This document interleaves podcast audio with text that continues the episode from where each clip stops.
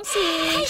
Cik Pia nak kongsi. Okey, info tadi yang Cik Pia baca di mstar.com.my untuk anda yang gemuk ya, gigit kuku tu boleh buanglah tabiat gigit kuku anda. Sebab anda tahu tak boleh sebabkan jangkitan bakteria tau. Kita tak nampak kan apa yang melekat kat kuku kita tu ha, dan boleh jadi punca um, masalah-masalah kesihatan ini. Ha, jadi ada beberapa faktor bahaya apabila seseorang kerap menggigit kuku yang mengintai kesihatannya termasuklah um, pertama sekali of course jangkitan eh.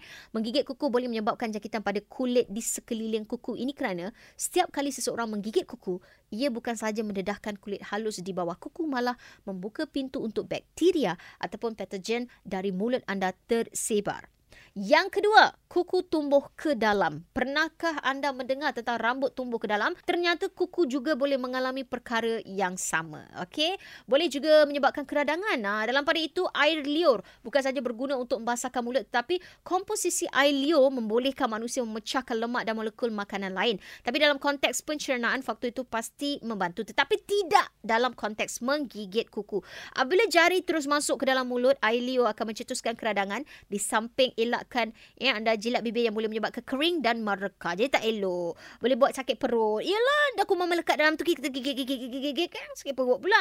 Okey dan tabiat gigit kuku juga boleh menyebabkan gigi anda rosak. Ah di mana kekerapan menggigit kuku boleh mengakibatkan pertumbuhan gigi yang lemah dan gigi beralih kedudukan atau membentuk menjadi ganjil.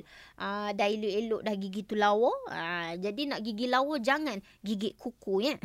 Baiklah, baca banyak lagi info-info menarik yang dikongsikan di amstar.com.my, Surya.